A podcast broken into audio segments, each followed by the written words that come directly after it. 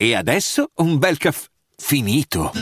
Perché rischiare di rimanere senza caffè quando puoi abbonarti a Caffè Borbone? Prezzi vantaggiosi, costi di spedizione inclusi, tante possibilità di personalizzazione e l'abbonamento lo sospendi quando vuoi. Decidi tu la frequenza, la qualità, scegli tra le cialde e capsule compatibili e crea il tuo mix di gusti e miscele. Mai più senza caffè con l'abbonamento Caffè Borbone. Tutte le info su caffèborbone.com.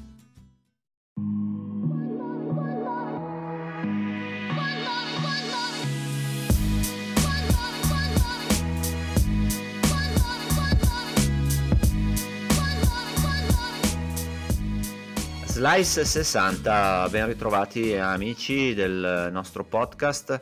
Eh, Guido Monaco, Emanuele Ricciardi. Ciao a tutti, ciao Guido.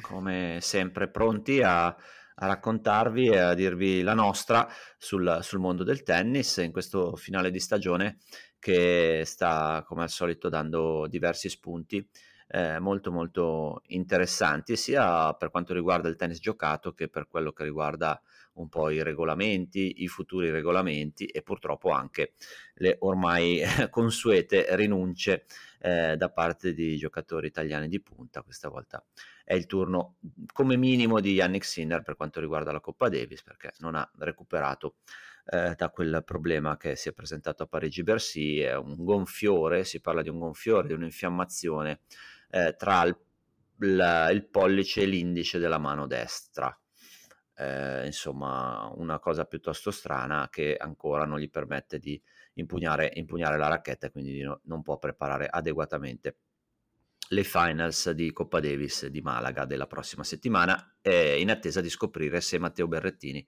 invece a sua volta alle prese con quel versamento che poi si è scoperto essere un inizio di fascite plantare se, eh, anche quello è un problema molto molto delicato e, e, quindi c'è un cauto ottimismo su Berrettini, ma insomma non è così improbabile che l'Italia si presenti a Malaga con Musetti e Sonego in singolare e Bolelli e Fognini in doppio. Tra l'altro anche Fognini è stato avvistato a Torino con una fasciatura alla mano destra, quindi insomma eh, siamo più che incerottati purtroppo e, e, quindi in quel caso le nostre chance chiaramente eh, che erano buone di essere protagonisti nelle finali di Malaga, ovviamente scendono in maniera piuttosto evidente.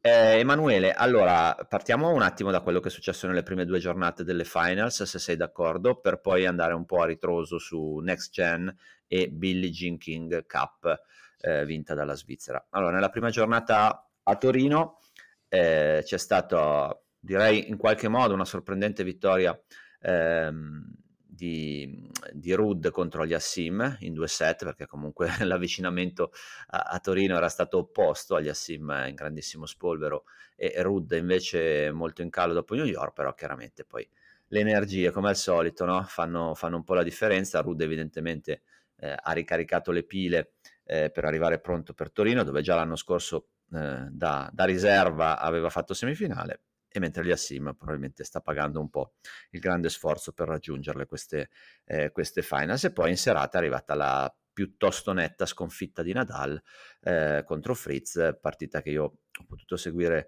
eh, dal vivo e che, di cui dopo vi, vi, renderò conto per quanto riguarda le mie impressioni. Invece hai sicuramente seguito più tu eh, Rud Aliassim che match è stato.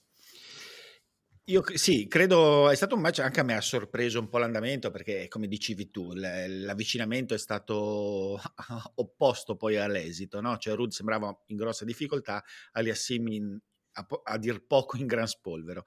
E oltre alla questione fisica, atletica, mh, mhmm, quello che ha, che ha, un po' colpito è stata la tensione che ha un po' attanagliato Aliassim, è stata abbastanza palpabile, evidente eh, dovuta probabilmente al fatto che, mhmm, che, i colpi di inizio gioco che hanno fatto tanto la differenza in queste ultime settimane, di colpo eh, l'altro giorno non hanno funzionato benissimo, un po' per, perché Ruda ha servito benissimo su una superficie che insomma sembra essere molto veloce, quindi ha avuto poca possibilità di entrare nei game in risposta. Il servizio è sceso di quel tantino da forse da togliergli proprio la sicurezza completa, continua, e da subito la partita è sembrata nervosa, cioè da, dal, suo, dal, suo, lato, mentre Rud, eh, nonostante gli ultimi mesi difficili, ha giocato in maniera estremamente solida e puntuale. E quindi mh, diciamo un passettino indietro di Aliassim, secondo me la situazione anche il fatto che debuttasse in un contesto simile, perché comunque è al debutto alle finals, un po' può aver inciso no? a livello di, di, di, di, feeling rispetto alla situazione. E ehm, Rud è, è, è, il suo destino essere sempre sottovalutato eh, perché in questa occasione ha giocato una buonissima partita, veniva da un periodo tremendo, però insomma il giocatore quando poi c'è eh, ha delle qualità ben precise e le ha dimostrate. Quindi è stata effettivamente sorprendente, ovviamente alle finals non si può parlare esattamente di sorprese, i giocatori sono tutti di alto livello, eh, però eh, Aliassim, ecco, oltretutto si è messo nelle condizioni, adesso poi ne parleremo, di giocarsi già una partita pesantissima per entrambi contro, contro Nadal nella seconda giornata.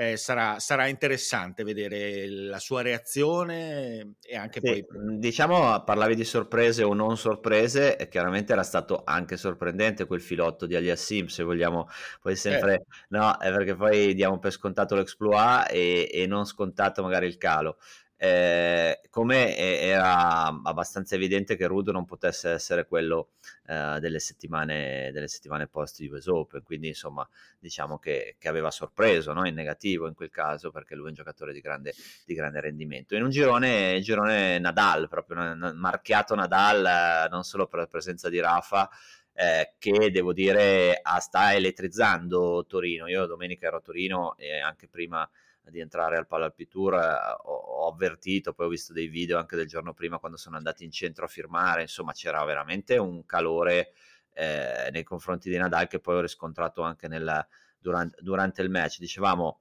eh, Nadal, perché ovviamente Aliassim ha questa collaborazione ormai da tempo con uh, Tony Nadal, e quindi come a Parigi a Roland Garros derby oggi e, e poi Rudd sappiamo che è cresciuto e frequenta tuttora l'accademia di, eh, di Rafa. Chi invece non ha sentito la, l'emozione dell'esordio è stato Taylor Fritz perché Taylor Fritz è entrato in campo sì forse con qualche titubanza eh, ma poi eh, contro un Nadal nel primo set secondo me di, sul, per quanto riguarda quel tipo di campo eh, una buona versione di Nadal, quantomeno eh, hanno giocato punto a punto, ma con la sensazione nel primo set sempre che Fritz avesse, tenesse il servizio un po' più facilmente, che fosse molto più a suo agio.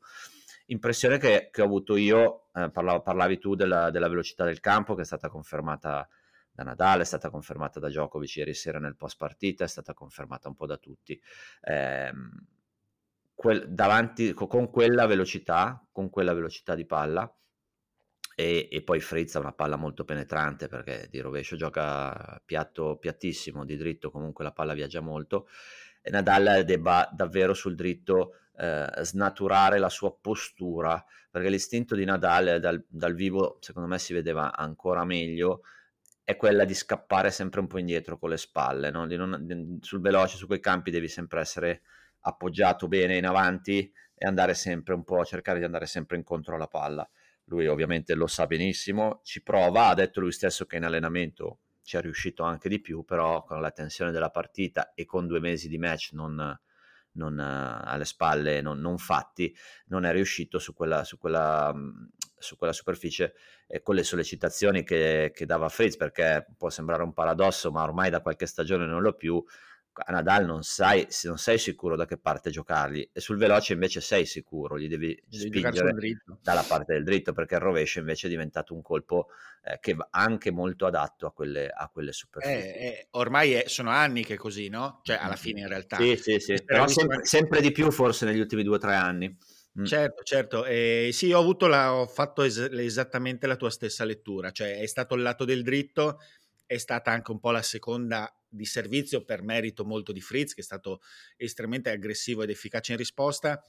Nella partita la complicazione del servizio di Fritz, a cui non è riuscito a trovare letteralmente risposta, certamente ha, ha reso faticoso eh, il, match intero. L'impressione è stata abbastanza simile, come ho, ho detto anche l'altro giorno, alla partita anche un po' di Bersin, un ottimo, un inizio comunque buono, Nadal non ha giocato un brutto primo set, Secondo me c'è anche un po', ci sono dei problemi tecnici su questa superficie, forse non c'è neanche questo fondo dal punto di vista atletico completo, cioè probabilmente la, la condizione proprio di fondo, di resistenza non è quella ottimale.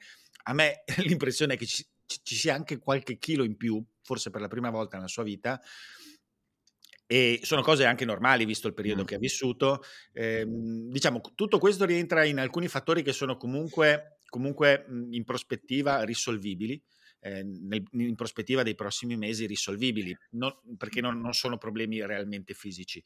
Ehm, adesso il passo successivo, la partita con Aliassim, potrebbe, potrebbe mh, riservare una situazione simile a quella con Fritz se Aliassim eh, riesce a esprimersi effettivamente come le ultime ah, settimane. Io sinceramente, no, dimmi, dimmi, dimmi tu. No, dimmi tu. credo che mh, possa ris- essere una situazione simile, però bisogna vedere perché a me quello che ieri sor- l'altro ieri ha sorpreso in realtà della partita è stata la tenuta di Fritz i- mentale, il fatto di non aver esitato. Ultimamente Fritz aveva dato un po' adito a, questi, a queste perplessità sul suo rendimento. C'era stata quella, quel match incredibile con Simon dove era tracollato, c'era il precedente di Wimbledon, invece l'altro ieri è stato puntuale, probabilmente servi- questa intoccabilità al servizio gli ha dato una grandissima sicurezza all'interno del, del gioco. Eh, bisogna vedere, secondo me, se Aliassim sarà, sarà così, così, freddo e puntuale per poter far van- valere un vantaggio tecnico potenziale su Nadal in questo momento. Ma allora io ti, ti, dico come al di là di quel discorso del dritto che secondo me è alla fine poi la motivazione per cui quel, in quel contesto anche magari un po' più lento però non è riuscito mai a vincere e credo molto molto difficilmente riuscirà a farlo da adesso in poi. Eh, può, poteva, finalmente ha potuto servire di nuovo eh, direi a, a, movimento completo perché non dimentichiamoci che dopo Wimbledon ha giocato praticamente sempre quelle poche volte che ha giocato con un lancio di palla molto basso, modificato, invece il servizio comunque al di là di qualche doppio fallo, il problema sulla seconda che ha già avuto nelle ultime due stagioni, secondo me qualche lancio di palla un po' avanti, probabilmente cercando di, di eh, aumentare la velocità e trova ogni tanto qualche, qualche doppio fallo in lunghezza.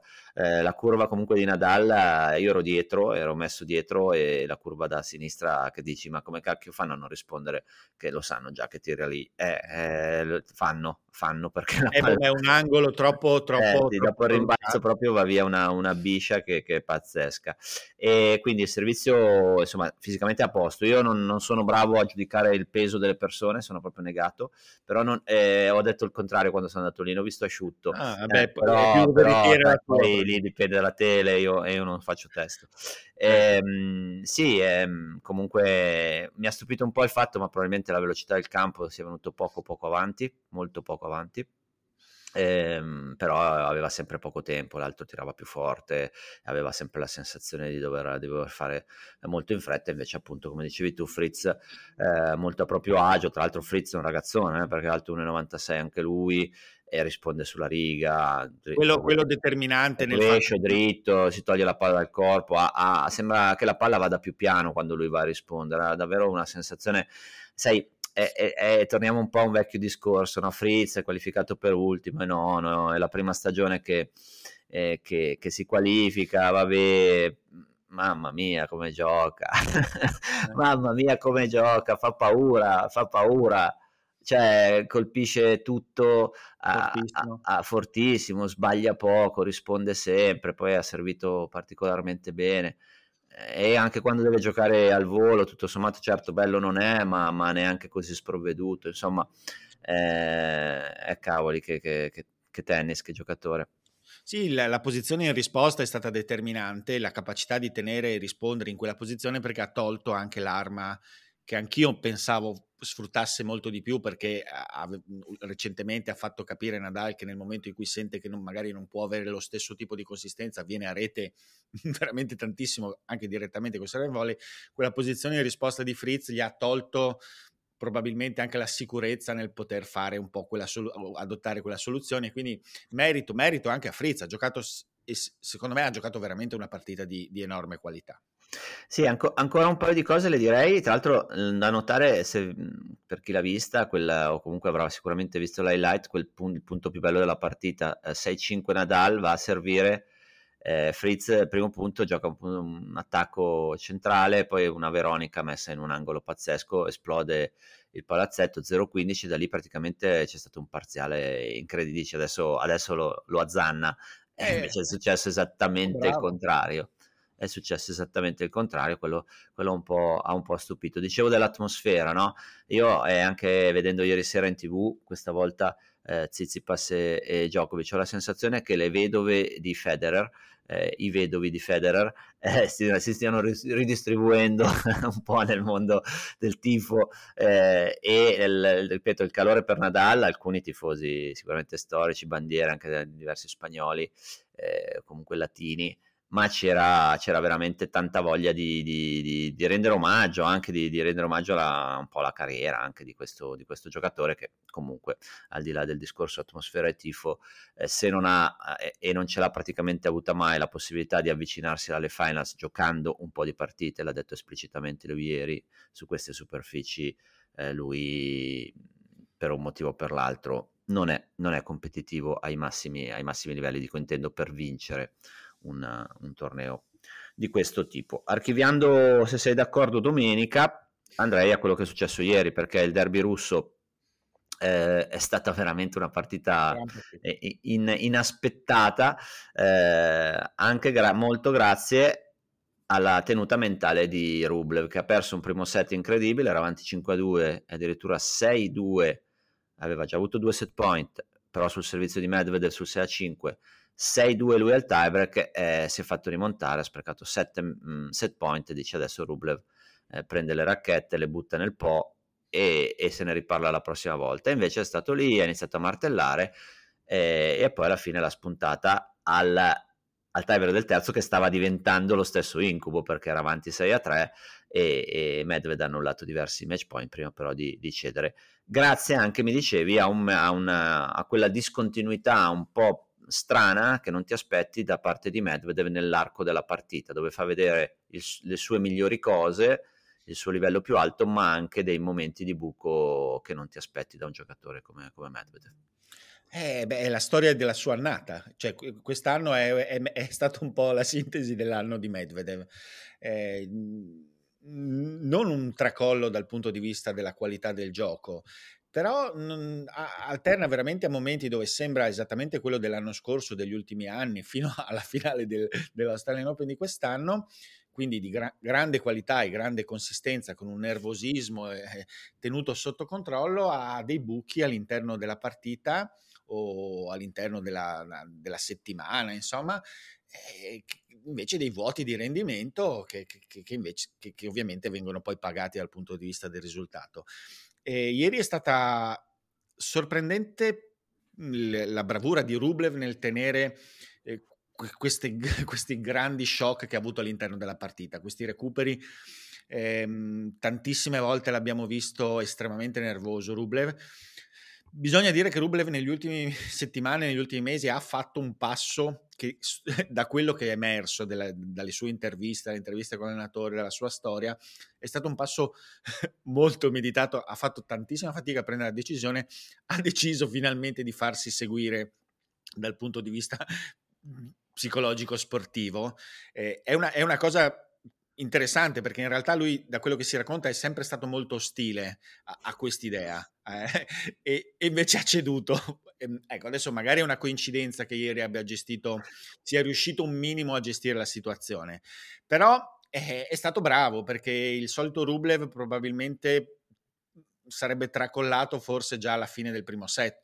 Invece, invece è, riuscito, è riuscito ad avere un, una capacità di incassare le difficoltà eh, in, importante perché poi sì, è quello che gli ha fatto assolutamente la differenza, cioè non, non, andare in tracollo, non impazzire, è stato quello che poi gli ha permesso di avere delle occasioni finali per chiudere. Credo che sia una vittoria per lui, cioè, anche dalla reazione che ha avuto, è molto composto nelle reazioni Rublev quando vince, ha un rispetto quasi, quasi quasi idealizza la figura di Medvedev, almeno dalle interviste, è stata, è stata una vittoria secondo me che mhmm, molto sì, pesante. Ti, faccio una domanda perché da, da, uomo della strada che non ha visto la partita, ma come, face, come fa con, per le caratteristiche, come faceva, come ha fatto Rublev a scardinare eh, Medvedev non venendo mai avanti, eh, immagino allora, su campo veloce un po' scambi un po' più un po' più veloci del solito, un po' più brevi del solito, no?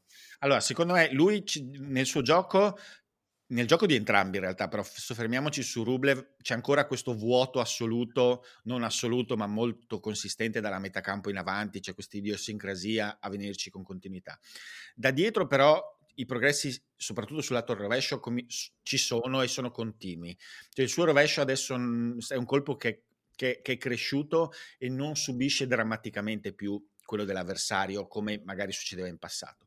Eh, è, è riuscito con la sua consistenza e continuità opposta invece a un Medvedev che aveva dei, avuto dei momenti di buco al servizio nella gestione complessiva abbastanza alti, ha tenuto un ritmo molto alto Rublev.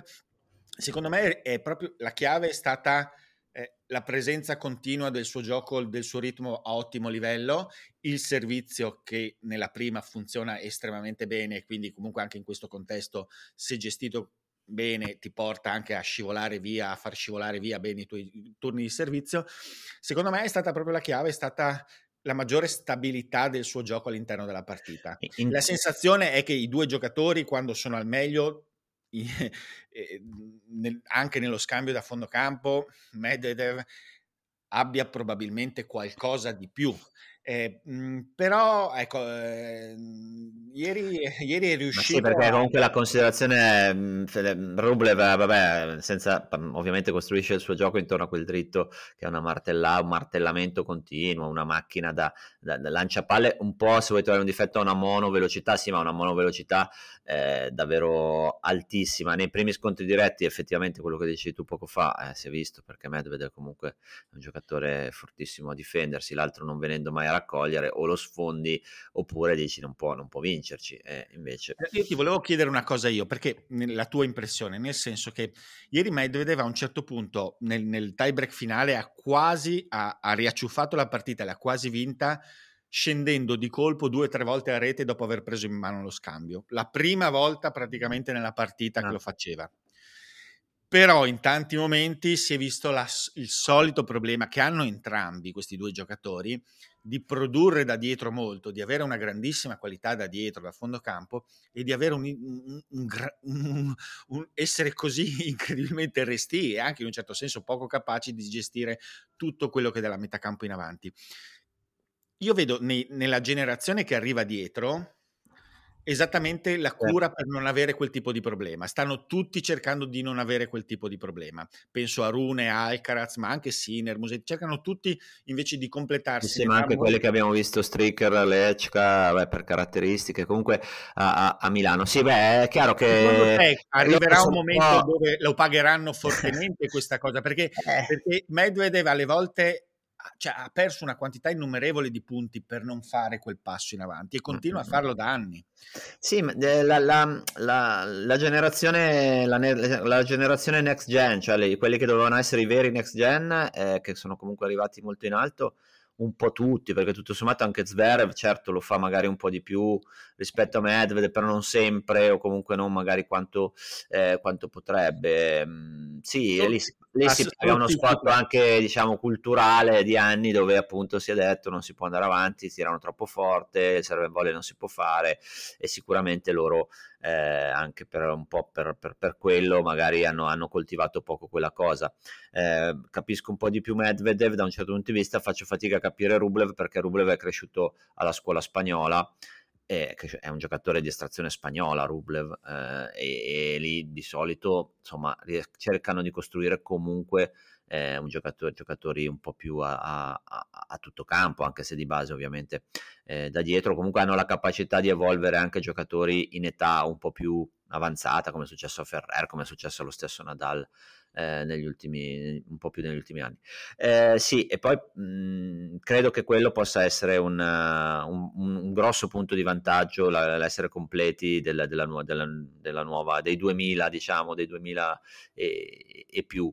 Eh, anche se insomma questi credo che abbiano le armi per rimanere comunque eh, in alto anche eh, quando si completerà il, il, questo ciclo di, di, di, next, di, nuovi next gen. Eh, per quanto riguarda lo psicologo di Rublev, ragionavo mentre parlavi, ne leggevo anch'io stamattina, eh, se fai mente locale, magari dico una cosa io imprecisa o non ho le notizie, il tennis spagnolo, sempre rimanendo a proposito di, di, di, di diciamo di scuola, i grandi campioni io non, non li ho mai visti, punt- almeno nelle dichiarazioni, sp- parlare molto di questo, di questo aspetto. Adesso non so se perché loro già hanno dei coach, una mentalità talmente forte che poi magari non sentono la necessità di eh, oppure ce l'hanno e semplicemente non ne parlano. Però anche Nadal stesso io non gli ho mai sentito parlare di un... Eh, a parte che secondo me potrebbe lui fare lo psicologo a tanti psicologi, eh, però ehm, a proposito di forza mentale intendo ovviamente ehm, non lo so può darsi che ci sia in quel, in quel mondo un pochettino di, di, di, di boh, non, siano sì, un po' resti ad affidarsi a quella, a, quella, a quella, tipo di figura che adesso ormai è molto molto diffusa nel, nel mondo del tennis.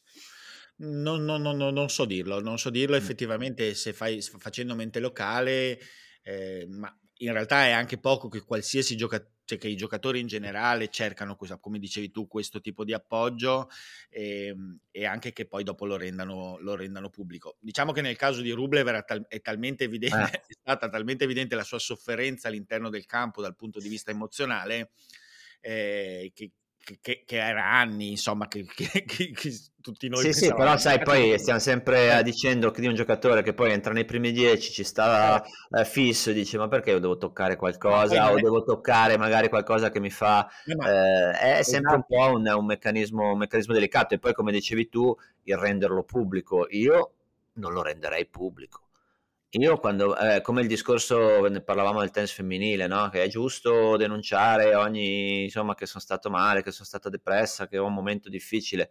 Certo, dal punto di vista dell'esempio, magari verso eh, ragazzine che soffrono, eccetera, può essere una cosa, però io nel mio egoismo di atleta, io quello che è mio è mio e io non, non do ai, agli altri il vantaggio di sapere che sono debole di testa, che, che, che sto lavorando su una cosa, sono cavoli miei.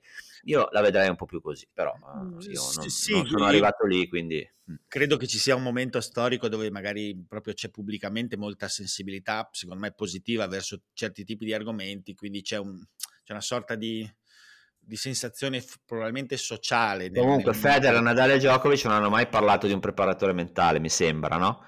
Sono sempre gli altri che hanno i preparatori mentali. Loro, il preparatore fisico, eh, grazie al mio team, eh, però poi il resto sono cavoli miei. Eh, cioè... eh, ma secondo me sì, è vero, è vero, eh, non c'è dubbio. Il, il, fatto, capisco anche il tuo discorso sul tenerlo come una, avere una dimensione privata, ci, ci sta. Probabilmente anch'io non, non, andrei a dirlo. Poi non è che se so che Nadal va dal preparatore mentale vado in campo e, e lo batto, oppure no, però.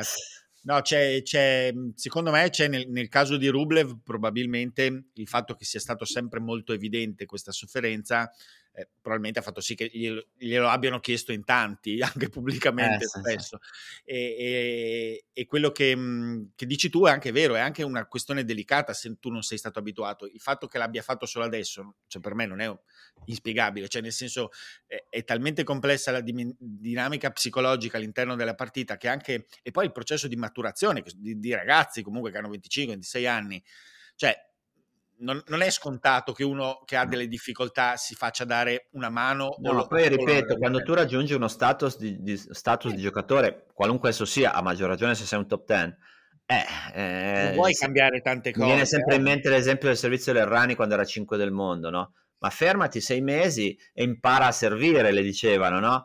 Ma io perché devo imparare a servire devo cambiare il mio servizio che sono 5 del mondo? Eh, perché magari diventi 3, perché magari diventi 2, eh lo so, però magari poi cambio il movimento e finisco 100 del mondo, capisci? Eh, cioè, è... è tutto molto, il giocatore quando raggiunge un certo tipo di livello è molto attaccato a quella cosa lì, non ha una percezione generale così ampia di quello che potrebbe essere se o eccetera nonostante magari chi è vicino glielo, glielo consigli.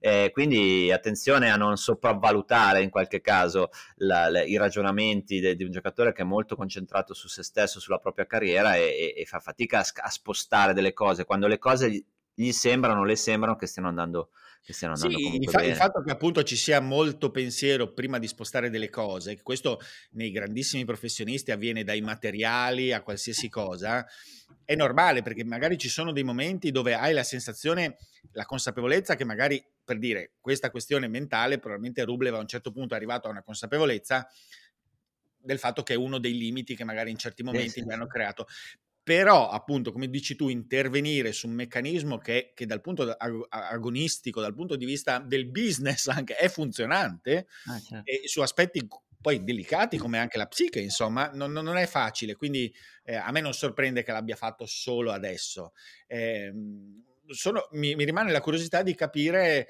come reagirà lui se effettivamente questo porterà ad avere dei frutti. Ieri ha fatto una, una, prova abbastanza insolita per lui e dal, da questo punto di vista vedremo, vedremo come andrà avanti. E poi non dimentichiamo, al di là di questi discorsi che sono comunque importanti, hanno un peso, eh, anche la stagione di Rublev portava Rublev ad avere un finale di stagione no?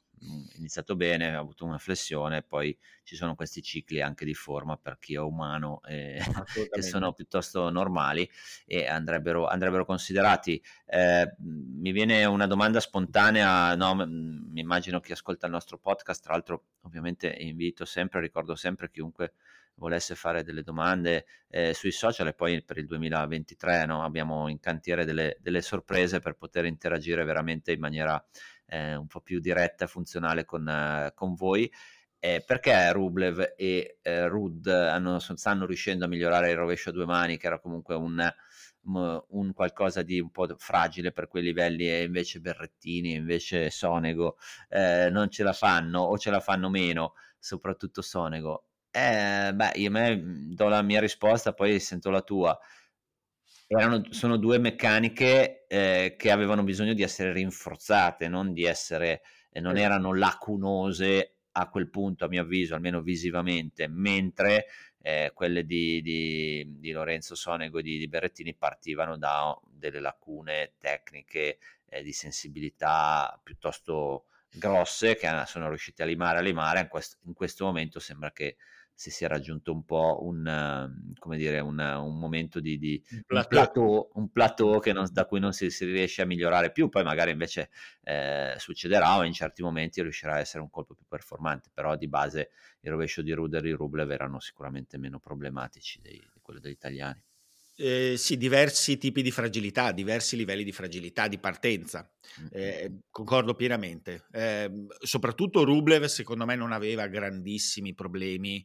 Eh, certamente non è un colpo dove riesce a avere le spinte, il braccio sinistro non lavora come per altri giocatori, però non era un colpo lacunoso a livello di timing, per dire.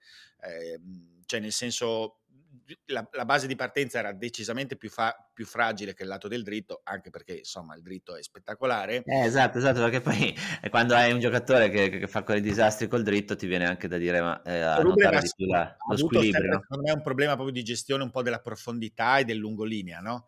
Eh, ed è riuscito pian piano a lavorarci partendo da un livello probabilmente già comunque superiore rispetto a quello di magari altri rovesci domani. Anche Aliassim, no? Me... Dicevi le puntate scorse ha fatto un percorso simile. Eh, Aliassim simile, io in certi momenti a me il rovescio di Aliassim sembrava veramente sospetto e fragile e, e, è riuscito a fare dei progressi. Nei colpi da fondo campo comunque si può continuare costantemente a progredire in tutto il gioco, dai, insomma si può.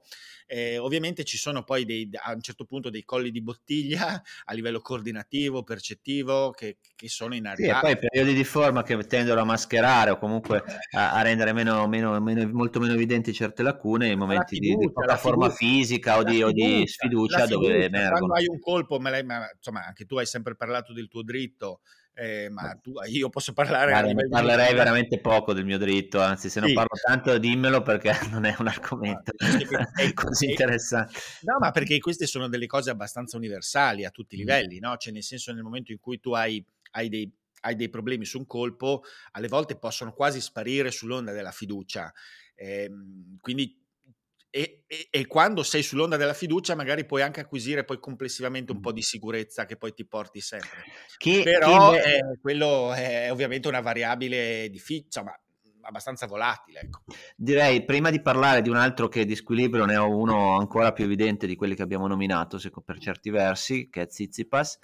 Eh, direi che merita una menzione la dedica di, di Rublev dopo la partita alla pace, no? perché questi ragazzi, poi abbiamo parlato di eh, parte mentale, di pressione, di tutto, i, i giocatori russi, eh, sicuramente gli sportivi russi, bielorussi, in questa stagione comunque vuoi o non vuoi, chi è più sensibile chi meno, ma avendo la famiglia in Russia, vivendo un certo tipo di eh, ostilità anche, no? Beh, quella di Wimbledon direi conclamata, eh, non li hanno fatti partecipare, ma comunque in, in genere eh, c'è il rischio che questi ragazzi vengano un pochettino, eh, devono partecipare senza poter esporre la bandiera, insomma ci sono delle cose che possono toccare un pochettino, è un ragazzo come Rublev, probabilmente anche più eh, sensibile magari di, di, di, altri, sicuramente questa situazione l'ha, l'ha un po' sentita e eh, ieri ha scritto sulla telecamera eh, nel post partita pace, pace, pace, è l'unica cosa che, che conta, dice, e quindi insomma quando una persona, un,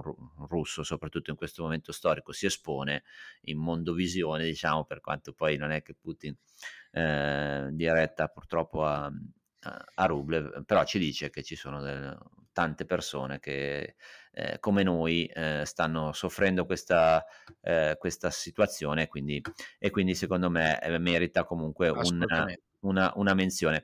Dicevo, squilibri nel tennis, oltre che in altre cose, eh, è sempre abbastanza evidente, aggiungo soprattutto quando gioca contro Djokovic, la fragilità del rovescio di Tsitsipas, che ho visto l'altra sera allenarsi eh, prima della partita di Nadal eh, con eh, suo papà e Filipposis in campo.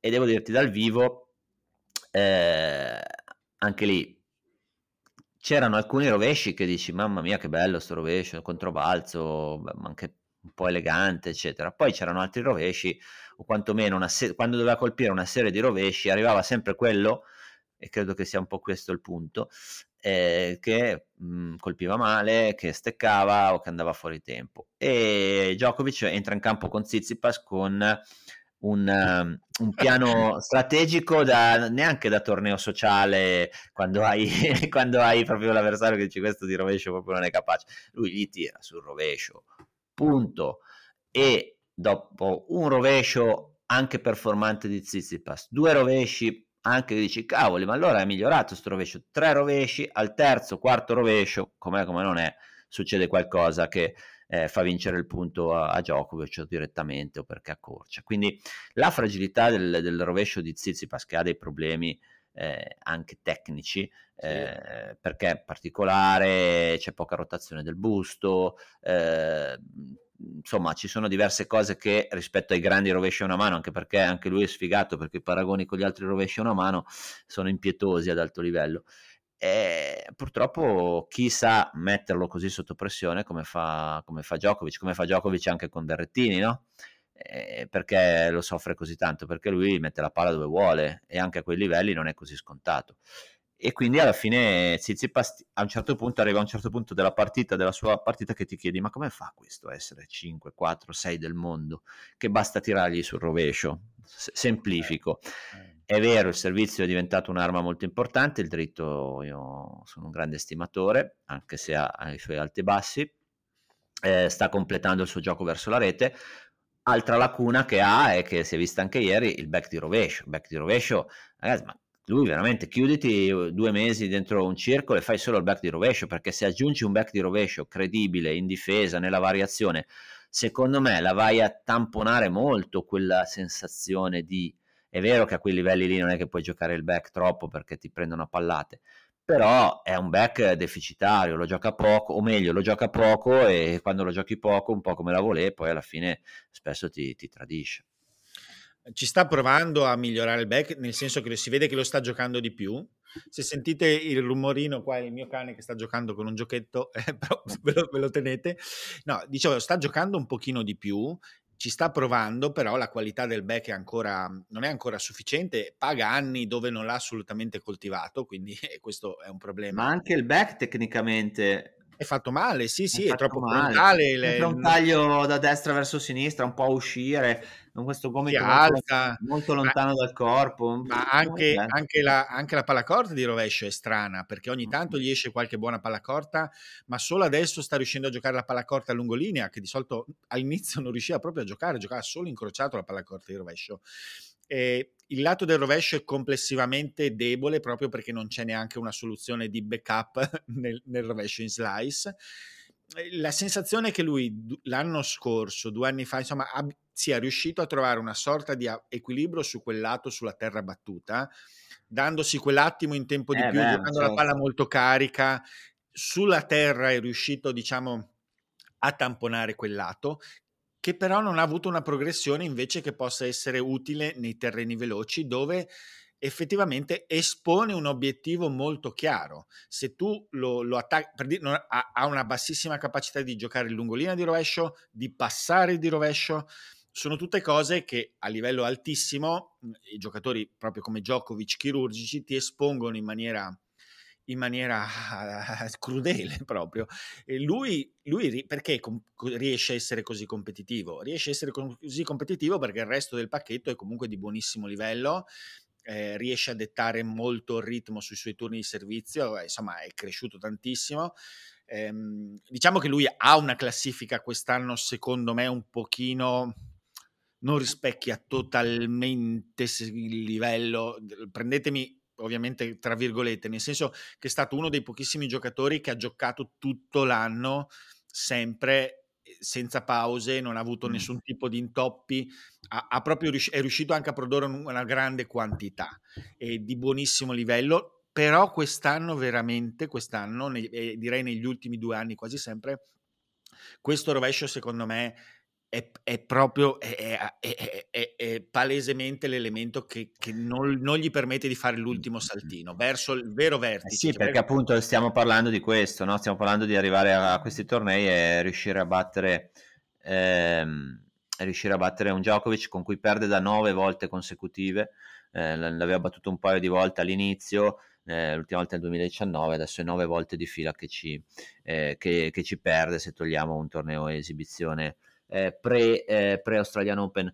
Eh, quindi insomma sì, un bel mistero, anche se poi visto dal vivo un fisico statuario, due spalle larghe così, perché poi l'altra cosa che noti quando vai dal vivo è quanto siano tutti grossi, grossi. Eh, però insomma un giocatore davvero importante, però che ha questo, questa, questa fragilità eh, strana per il tennis moderno, eh, strano che, che, appunto secondo me riesca e, e, però dà un vantaggio soprattutto a questi livelli pazzesco perché ieri anche nei momenti caldi, ieri la partita è stata, togli il break iniziale, è stata comunque punto a punto. Ehm, quando Djokovic è stato in difficoltà, palla break, aveva bisogno del punto, hai visto proprio che eh, tu sai, sai, andare, sai che andare. vai lì e questo ti dà comunque un vantaggio cioè, non, da, non da poco se, se, tu vedi appunto, eh, ma si, si è vista anche nelle partite con Runes, si è vista nelle partite con Alcaraz, cioè soprattutto questi giocatori che hanno anche la capacità di venire avanti e, e sono molto solidi da dietro, sembra che la lettura della partita sia abbastanza facile sotto eh, pressione, dove vai, attacchi in qualche misura è la stessa cosa contro Berrettini e contro, contro Sonego a un altro, a un altro oh. livello. Eh, chiuderei la, la, parentesi finals e poi ovviamente nella prossima puntata sapremo come sarà andata a finire. Adesso il torneo è troppo, troppo giovane per fare altre eh, considerazioni. Ci sono state le Next Gen settimana scorsa a Milano, vinte da Nakashima su Lechka, con tre giocatori italiani, eh, Musetti, Arnaldi e Passaro eh, che uh, insomma uh, hanno fatto un torneo ehm, ovviamente con aspettative completamente diverse perché Musetti era una sorta di favorito, io mi scuso eh, pubblicamente con Musetti perché ero convinto che eh, andasse lì per fare passerella il primo giorno e poi valutasse o comunque eh, lasciasse spazio magari a Luca Nardi e invece ha giocato tutte e tre le partite, la seconda tra l'altro molto impegnativa e stressante contro Stricker con 5 tiebreak. E, e mi vengono, vabbè, Arnaldi pur perdendo tutte e tre le partite, quella incredibile con Passaro ha fatto secondo me un figurone e, e ho visto davvero un, un, giocatore molto molto in crescita. Eh, Passaro è, è un giocatore secondo me molto affidabile, eh, però non intravedo forse ancora quelle, quelle, quelle, potenzialità che vedo in altri dei, dei, dei giovani nostri, eh, di alcuni no, giovani nostri eh, della nuova, della nuova nidiata, però è un giocatore molto tosto. Quella partita vinta coi crampi per metà partita è stata davvero a livello di cuore, di, di, di, di voglia di, stare lì, davvero, davvero encomiabile. Ehm, dicevo, eh, a parte gli italiani e, e, la vittoria di Nakashima su Lechka, che lo sapevamo, gioca un tennis meraviglioso, e Stricker, che ha un potenziale altissimo, una velocità di braccio, giocatore mancino eh, svizzero davvero, eh, davvero importante, che può avere un futuro importante. Not- parlavamo di regolamenti, no? avevamo detto che ci piaceva quel discorso dei 15 secondi dopo Ace, servizio vincente, risposta eh, risposta sbagliata, devo dire che lo, lo, lo, confermo. L'altra sera notavo il cronometro di Nadal. Nadal, indipendentemente da, da, come andasse il punto, arrivava sempre un po' agli ultimi 5 secondi a servire. Quindi, per esempio, un giocatore come Nadal, questa cosa arriverebbe secondo me a servire piano per non fare ace, per, per non fare servizio vincente, per avere più secondi alla fine del punto. Scherzo, ovviamente. Eh, però è una cosa che può incidere sia nella, nella dinamica del gioco che nella durata delle, delle partite. Eh, mi devono spiegare perché, ma sono io strano magari, se fai i, i 7 ai 4, me lo sono sempre chiesto, il tiebreak ai 7, perché non lo fai a 5? Ehm, e poi eh, notavo tant- tantissimi tiebreak, no? Una marea di tiebreak perché evidentemente, ma non lo scopriamo quest'anno, se giochi col no advantage su 40 pari, ovviamente chi serve è, ha, sempre, ha sempre un vantaggio ulteriore eh, rispetto a chi, a chi risponde. Eh, certamente, certamente sì, quello c'è il vantaggio.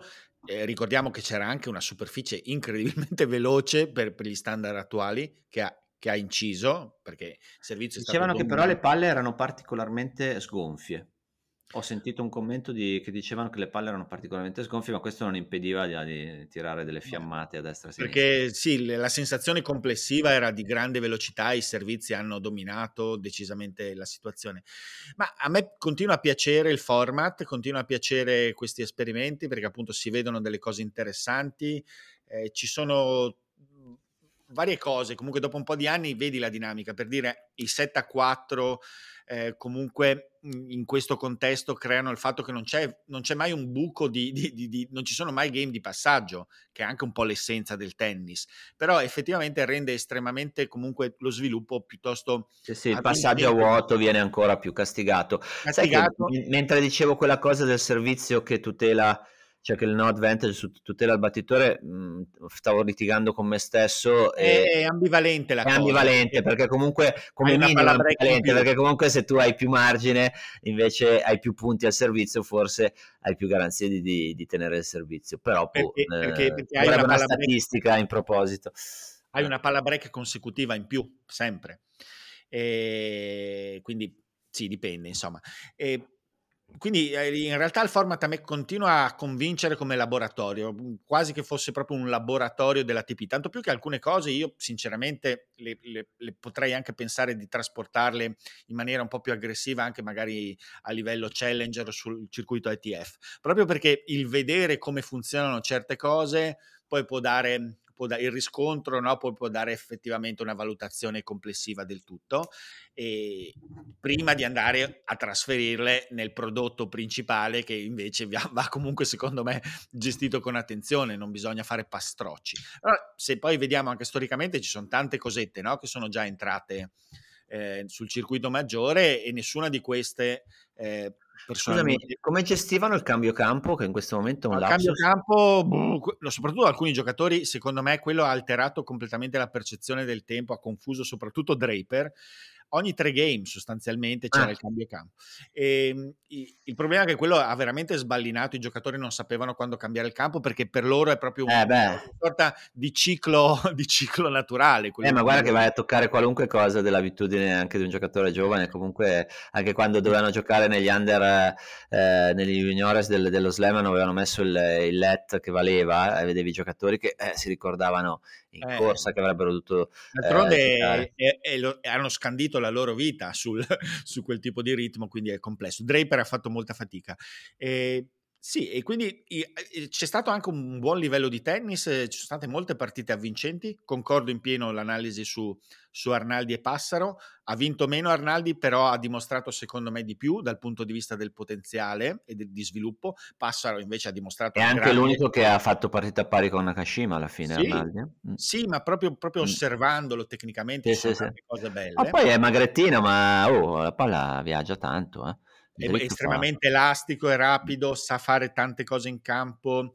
Eh, a me l'impressione è stata positiva e anche su Musetti appunto ha onorato secondo me tranne l'ultima partita dove ha mollato obiettivamente cioè non sì ha avuto degli atteggiamenti da vecchio Musetti in quella partita esatto. tant'è che anche Tartarini gliel'ha detto ma forse già a volte anche con Stricker però vabbè si può Molto interessante, a me continua a piacere sta cosa che si sentono i coach, questo mi piace, come anche nella Lever Cup mi piace ascoltare. A un certo punto gli ha detto, oh, a tennis giochi tu, eh? non è che posso eh, fare io al posto tuo. Tartarini, detto, Tartarini è molto interessante perché continua a battere su una cosa che io condivido tantissimo, che ho sempre che è la principale perplessità sempre avuto su Musetti, bisogna stare molto, stargli molto dietro a livello di attitudine perché la sua tendenza è un po' No? Sì, all- al lamento, al vittimismo, alla negatività. E, e, questo vedo che Tartarini esplicitamente anche in campo lo sottolinea praticamente di continuo. E, però ha onorato la prestazione, cioè la, la, la, sconfitta con Stricker, alcuni hanno detto, probabilmente perché non sanno che tipo di giocatore di talento è Stricker, che ha molti limiti, eh, è un giocatore che ha dei limiti, secondo me anche atletici, ci sono dei limiti. Ma però forse più visivi, campi... più, più, guardandolo che poi non vedendolo muoversi, però sì, eh, vedendolo dici questo non può fare l'atleta, e invece insomma... No, è, molto, è elastico, è, per, è, bravissimo, è molto bravo tecnicamente negli spostamenti, una cosa che noi secondo me... Non Sembra un po' il fratello tra cagnotto di Vavrinka, che già Vavrinka non è che proprio non era una statua greca, voglio dire, e, e quindi vedremo, però il braccio, ragazzi, alla percentuale di prime palle servendo così che, che fa paura. Poi, il movimento Alla back, servizio, ace, buh. movimento del servizio è di quei movimenti del servizio che a me, da, da, cioè da, da persona che ha cercato un po' di trasmettere la tecnica, fa impazzire perché quei, quei, quei, movimenti così estremamente semplici, puliti, veloci col lancio di palla basso, quei ritmi, proprio eh, questo modo di far scorrere la palla sul servizio con un movimento essenziale a me fanno affascino. Diciamo Emanuele, peccato da un lato, ma c'è la possibilità ai prossimi anni eh, di non aver visto Luca Nardi in quel contesto, a confrontarsi con quei ragazzi. Eh, si parla adesso, siccome Milano è scaduto il contratto con Milano dopo cinque edizioni, eh, una forse saltata per Covid tra l'altro, ehm, di, eh, la FIT sembra che abbia chiesto di, la conferma delle, di, di, organizzarla in Italia, non si sa ancora, si parla di farlo la stessa settimana delle finals, ma non è detto, eh, qualcuno dice addirittura che sarà dopo le finals, quindi è ancora tutto da, da, stabilire. C'è anche un progetto e Gaudenzi in questo senso si è speso di fare le finals maschili, femminili e le next gen tutte in un'unica, in un'unica sede che però vorrebbe dire probabilmente farla in due palazzetti diversi e Poi il mega me... palazzetto che non so se dove eh. esiste al mondo indoor, in... però... Fa, sì, no, ma pa- sì, però proprio poi diventa, con tre manifestazioni diventa un problema anche di, di schedule giornaliera, eh, quindi, certo. quindi, i due palazzetti io tenderei a, nella stessa settimana tenderei a bocciarlo, anche perché ovviamente eh, le finals femminili e, le next gen ne, ne subirebbero un, un contraccolpo evidente, però quella di organizzare insieme maschile e femminile o maschile e next gen potrebbe essere secondo me, eh, poi lì si entra in dinamiche anche del vantaggio economico, del farlo o non farlo, di avere due manifestazioni piuttosto che una e questo, questo lo capiremo nelle prossime settimane, però Gaudenzi diciamo la, la, il dato che ha confermato la volontà di volere con la United Cup, si chiama quella cosa? Quella di gennaio, sì, sì, sì. di eh, di, di, voler appunto cercare di, di, collaborare sempre di più e di fare uscire un unico, un unico messaggio, un unico tennis tra, tra ATP e WTA. Ehm, No, spendo una parola perché io sono abbastanza critico eh, con Gaudenzi, eccetera, però in realtà eh, que- condivido questa, vis- cioè, questa visione, mi, mi, convince del fatto che, che possa aumentare il valore cercando di avere, per dire, le finals, eh, non so, di, delle formule che tu hai espresso, per me le finals maschili e femminili assieme sarebbe il format prioritario da cercare. Le next gen, eh, poi se riescono a starci dentro, si, ri, si, rit- si trova un sistema anche per, per far stare dentro anche loro, sì, però maschile e femminile potrebbe veramente dare abbastanza spessore. Non so, adesso anche queste sessioni torinesi, eh, con tutto l'affetto rispetto al doppio, quest'anno c'è Ghirios, è comunque una disciplina importante, però c'è, c'è un salto di, di, di, di spessore no? all'interno delle sessioni che è un po'... Un po tra l'altro la velocità del campo, per quello che ho visto l'altra sera, non aiuta neanche troppo lo, lo, lo spettacolo che, che, a volte c'è, a volte meno, però è chiaro che i giocatori non sono riconoscibili, la maggior parte, quindi abbiamo un problema. Kyrgios è vero che c'è, è arrivato a mezz'ora prima della partita, adesso esagero, a, a Torino, insomma, quindi non è che ha dimostrato di tenerci moltissimo. Faccio un passo indietro sulle finals perché leggevo delle, sulle next gen, perché leggevo delle considerazioni di un mio ex collega, amico, ex giocatore, maestro, cioè bisognerebbe dare i punti, è una bella manifestazione e io lo, sai come la penso sui punti, figurati, penso che già alle finals i punti siano troppi o comunque quasi non andrebbero eh, dati e figurati in un torneo giovanile se puoi dare i punti una, di, una, di, una, classifica assoluta. Io credo che le next, le next gen siano queste, abbiano tanti eh, tanti punti forti anche, eh, però eh, possono rimanere solo questa cosa qui. Ma, eh, e, e hanno la grande sfiga, la grandissima sfiga che in questo momento è il numero uno del mondo a 19 anni. Quella è una sfiga che purtroppo non puoi prevedere e che ti annacqua e ti spegne tutti un po' gli entusiasmi eh, su, un, su un eventuale next gen. Sì, I punti, io sai che sono invece più, più, più, aperto all'idea di punti, ma non in questo caso, cioè nel senso eh, come fai a dare dei punti in una manifestazione dal format completamente diverso dal punto di vista agonistico, in cui oltretutto prendiamo Rune, che si è trovato in questo limbo, eh, e lui, cosa, lui non, farà, non, fa nessun punto da una e parte. se lo fai la stessa settimana, come giochi tutte e due?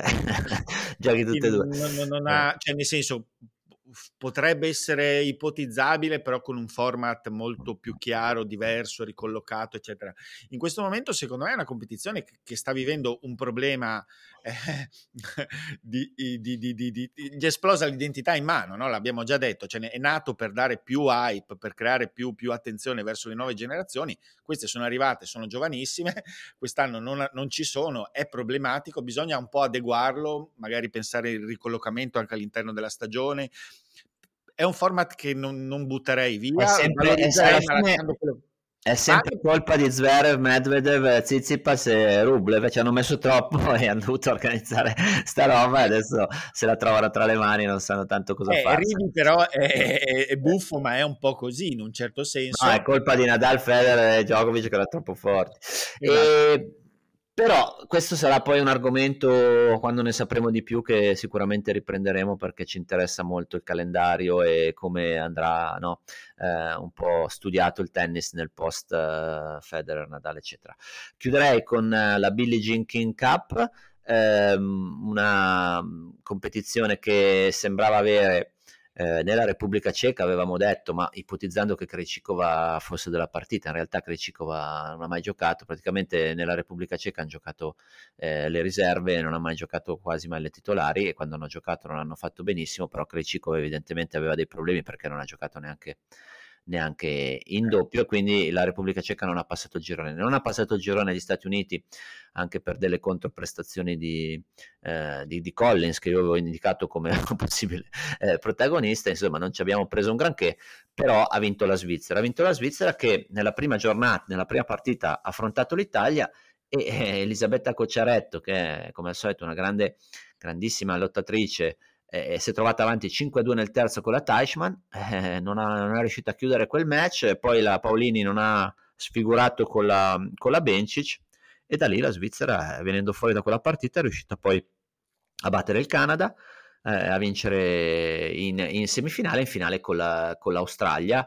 Eh, si sono alternate come seconda singolarista la Golubic, che ha fatto molto bene, e la Teichmann ehm, con la Bencic ovviamente certezza, una squadra equilibrata che l'anno scorso già aveva fatto molto bene.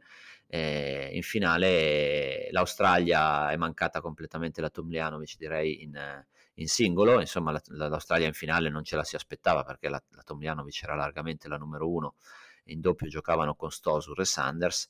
Insomma, eh, diciamo che sono mancate un po', eh, tolta la Svizzera che poteva essere una delle protagoniste in assenza della Russia e della Belorussia, eh, sono mancate un po' le protagoniste è arrivata in semifinale addirittura la Gran Bretagna, che è vero che ha, ha diverse giocatrici discrete che ogni tanto fanno qualche exploit, però non ha una giocatrice nelle prime 50, ha rischiato di andare in finale perché se eh, quelle due giocatrici, ricordami tu il nome che ho scoperto esistere l'altro giorno, oh, Nicol- Nichols e eh, in doppio vincono Super Tiebreak, vanno in finale in casa di, di, di Billie Jean Cup con Dart, Bolter, eh, Watson, insomma non proprio un dream team.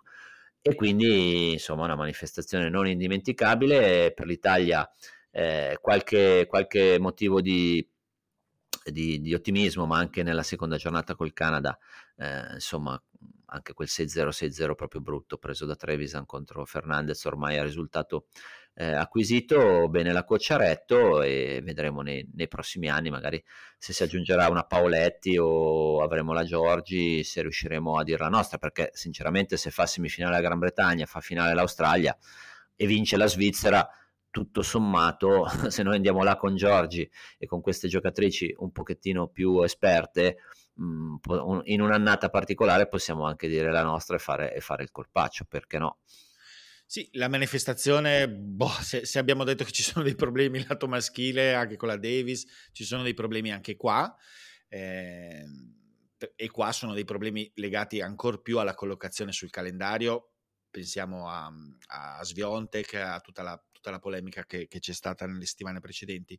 E io ho portato a casa, diciamo, un paio di cose. E dal lato italiano, Cocciaretto, secondo me, un po' come Arnaldi alle Next Gen Finals, ha raccolto poco, però a me è piaciuta molto, a me piace Cocciaretto, piace sia tecnicamente che come atteggiamento, come è una giocatrice su cui, su cui puntare. Mi è piaciuto anche che Garbin le abbia dato molta fiducia. E Io avevo stato... pochi dubbi, sinceramente, che l'avrebbe schierata perché lei poi in quei contesti lì è da sempre, da sempre molto, molto. E, e, secondo me è stata, l'ha ripagata perché in realtà la, a livello prestazionale c'è poco da dire. Ci son, c'è stata un pochino di tremarella in alcune situazioni, ci sono delle cose che, su cui dovrà continuare a lavorare, soprattutto dritto, sulla dritto in corsa, dritto in dritto corsa, corsa, vabbè, un po' il servizio, ma quello è anche un po' una questione di stazza certo, fisica. Però, però, però bene, secondo me è destinata a crescere, speriamo che sia tranquilla dal punto di vista fisico, diciamo, è un, un, buon acquisto, un buon acquisto. E poi mi porto dietro Bencic, che, che è una macchina da guerra, eh, non è bello dire da guerra, è una macchina, diciamo, durante le competizioni della squadra, è, una specialista diventata ormai. Insomma, ricordiamo le Olimpiadi, la, il grande exploit alle Olimpiadi, ha trascinato la Svizzera alla Billie Jean King Cup, l'anno scorso comunque era anche arrivata in fondo, eh, è una giocatrice che evidentemente rende molto molto bene in quel contesto lì e sì. E vedremo se sarà il suo anno negli slam, visto che hanno vinto giocatrici anche meno forti di, di, di Bencic. Io rimango invece, mi porto via, a parte la Cocciaretto, sono d'accordo con te, mi porto via questa cosa dalla Billie Jean King Cup, così chiudo con una battuta, ma non troppo. Eh, Heinz Guntard, il capitano della, della, Svizzera, ma scusami, ma era vecchio già quando allenava la Graf, come fa a avere 63 anni che lo allenava 30 anni fa, scusami. Eh, quando io l'ho visto poi non mi è parso neanche Be- così. Benjamin Button, cos'è? quello che non ho fatto è andare a ritrovare le immagini di quel tempo, perché mi ricordo... No, vabbè, è un po' ingrigito, ma mannaggia, ma poi ha solo 63 anni, ma scusami, eh, ma eh, cos'è? A lui glieli contano uno ogni due anni di, di, di anni. Vabbè, comunque alla fine ha vinto anche la Fed Cup, un personaggione, è già forte come giocatore, è stato coach della, della Graf, quindi eh, bello vedere anche eh, Guntard di nuovo eh, sugli schermi. Va bene, grazie a tutti, io sono un po' di corsa perché vado anche oggi alla faccia vostra e ad alcuni di voi almeno perché spero di incontrare qualcuno di voi sicuramente al, alle finals a vedere se Nadal si, si, si, si rimette in, in carreggiata oppure se verrà eliminato da, dagli Assim. Ci sentiamo la prossima settimana, un ringraziamento a tutti da parte di Guido Monaco, Emanuele Ricciardi, a prestissimo. Ciao a tutti, grazie.